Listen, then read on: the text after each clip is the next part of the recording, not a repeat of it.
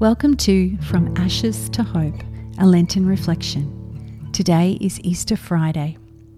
Our scripture today comes from the Gospel of John. Just after daybreak, Jesus stood on the beach, but the disciples did not know that it was Jesus.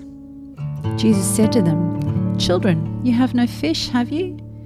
They answered him, "No." He said to them, "Cast the net to the right side of the boat, and you'll find some." Jesus said to them, "Come and have breakfast." Now none of the disciples dared to ask him, "Who are you?" because they knew it was the Lord. Jesus came and took the bread and gave it to them, and did the same with the fish. Notice how the disciples did not know that they were encountering Jesus, and yet they also knew that they were. We find here the evangelist's attempt to describe an experience of encounter that defied human comprehension and made a mockery of our easy categories. Jesus is not a resuscitated corpse. This is not some zombie movie with bits and pieces falling off him. Neither is he resurrected in the same way as the son of the widow of Nain, as set out in Luke chapter 7, the daughter of Jairus from Mark 5, or Lazarus of Bethany from John 11. In each of these cases, the person raised from the dead was recognisably themselves and continued on with their daily lives. Not so with Jesus. His resurrection is the bridge between this life and life in God. And so in him we encounter one who is still himself and yet part of something we cannot easily describe. It's on the level of faith that the disciples know it is him, revealed as much through what Jesus does as through how he looks. They see a stranger on the shore, inviting them to cast their nets to the other side of the boat. This instruction sets up an echo with John, who is the first to recall that this is not the first time they'd been called into this deeply symbolic action, as in Luke chapter 5.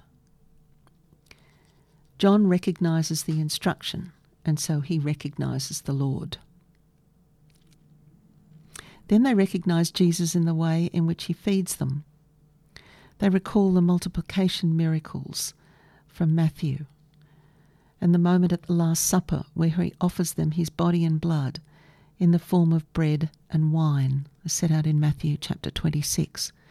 Their experience of Jesus is that he is the one who gives them direction and who nourishes them with food only he can provide. They see that it is him. Learning to recognise Jesus at work is at the heart of the life of faith, while his presence with us is on another level again to what it was during his ministry and after his resurrection. Learning to respond to what he's doing now and recognising that it is him is at the heart of who we are.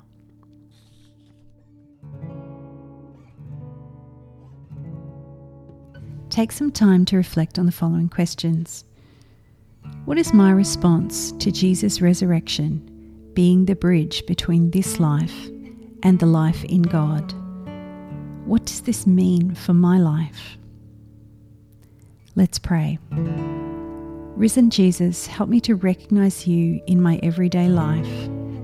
Transform my hands and my heart so that I may be your loving disciple and show your love to others. Amen.